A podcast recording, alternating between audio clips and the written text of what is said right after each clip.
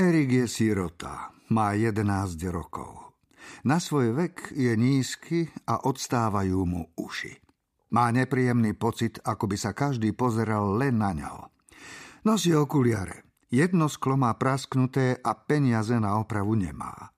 Hneď ako zazvoní nakoniec vyučovania, vybehne zo školskej brány tak rýchlo, ako mu malé nohy stačia. Neznáša školu. Pre odstávajúce uši sa k nemu správajú otrasne a dostal prezývku Ucháň.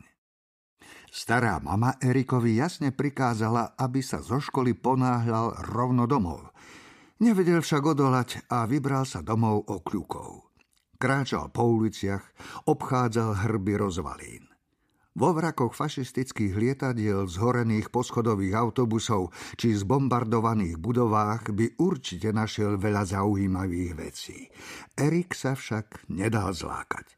Ponáhľal sa totiž na najlepšie miesto na svete. Do londýnskej zoo.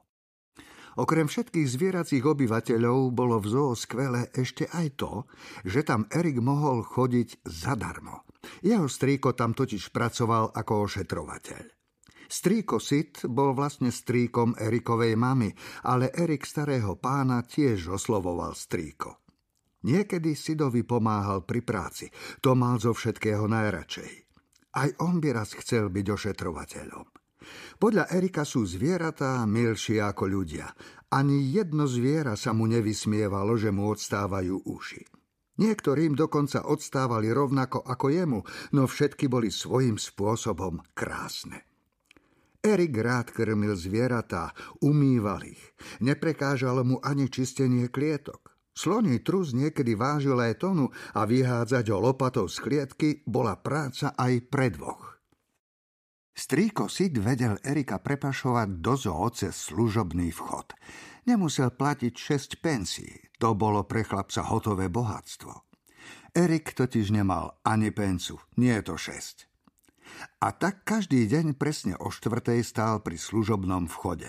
Potajomky, ako pri vojenskej operácii, trikrát zaklopal. Klop, klop, klop. Potom ticho čakal, až kým nezačul hú, hú. To strýko Sid napodobňoval sovu. Húkanie znamenalo, že vzduch je čistý. Hneď na to chlapec začul prichádzať starého pána. Sid mal kovové nohy, o tie svoje prišiel v prvej svetovej vojne. Keď Sid kráčal, bolo počuť samé cink, crn, cvenk. Heslo, šepol starký ukrytý z druhej strany brány. Cingilingi, zaznela odpoveď. Sit s chichotom otváral bránu. No poď, rýchlo. Deti sa mi vysmievajú, lebo mi odstávajú uši. No, podľa mňa ich máš úplne normálne. Starý pán prehmatal Erikove odstávajúce uši.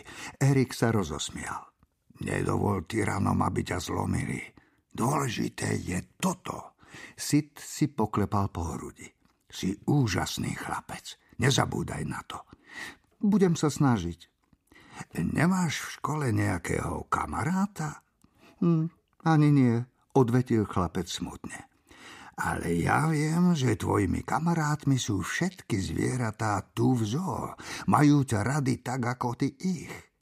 Erik objal Sida okolo pása. Hlavu si pritlačil na jeho veľké okrúhle brúcho. Uú, vykrikol Sid a zamával rukami ako tučniak, ktorý chce vzlietnúť.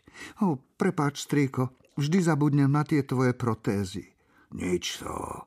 Aspoň ma budeš môcť dať do zberu, keď zomriem, žartoval Sid. Erik sa usmial. Človek sa musí smiať a žartovať aj v čase vojny. Veď za to bojujeme, nie je tak? Nikdy som o tom takto nerozmýšľal, zauvažoval chlapec. Ale máš pravdu, strikosit. S čím ti dnes treba pomôcť? Á, si zlatý, no všetky klietky som už vyčistil. Len choď a zabav sa. Zvieratá ťa po včerajšku určite rady uvidia. Chlapec hneď vedel, čo má na mysli. Včera na Londýn dopadlo najviac bomb. Nemecké letecké sily Luftwaffe spustili na mesto najhoršie bombardovanie od začiatku vojny. Hneď po poplachu som zobudil babku. Už dobre nepočuje. Viem, viem. Je hluchá ako poleno. Bol som v pyžame a babka v nočnej košeli. Bežali sme k stanici metra Blackfriars. Strávili sme tam noc priamo na nástupišti a s nami aj stovky iných ľudí. A aké to tam bolo? Zaujímalo strýka. Stavím sa, že tam bol hluk a ruch. A smrad. Už som zažil aj príjemnejší nočľah. To verím. Ale aspoň ste boli aj so starou mamou v bezpečí. A kde si sa ukryl ty? Ja? Nuž, keď mi z protileteckej obrany nariadili, aby som sa skryl do bunkra, utekal som do zoo. Musel som sa predsa postarať o zvieratá, utíšiť ich. Chlapec si predstavil, ako asi trpeli. Zamračil sa. Ako to znášali? Robil som, čo sa dalo, ale bomby padali jedna za druhou. Bum, bum, bum. Obávam sa, že tvoja priateľka to znáša najhoršie.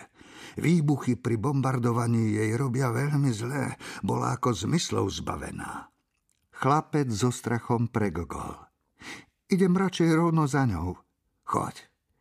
Viem, že ju nik nerozveselí tak, ako ty.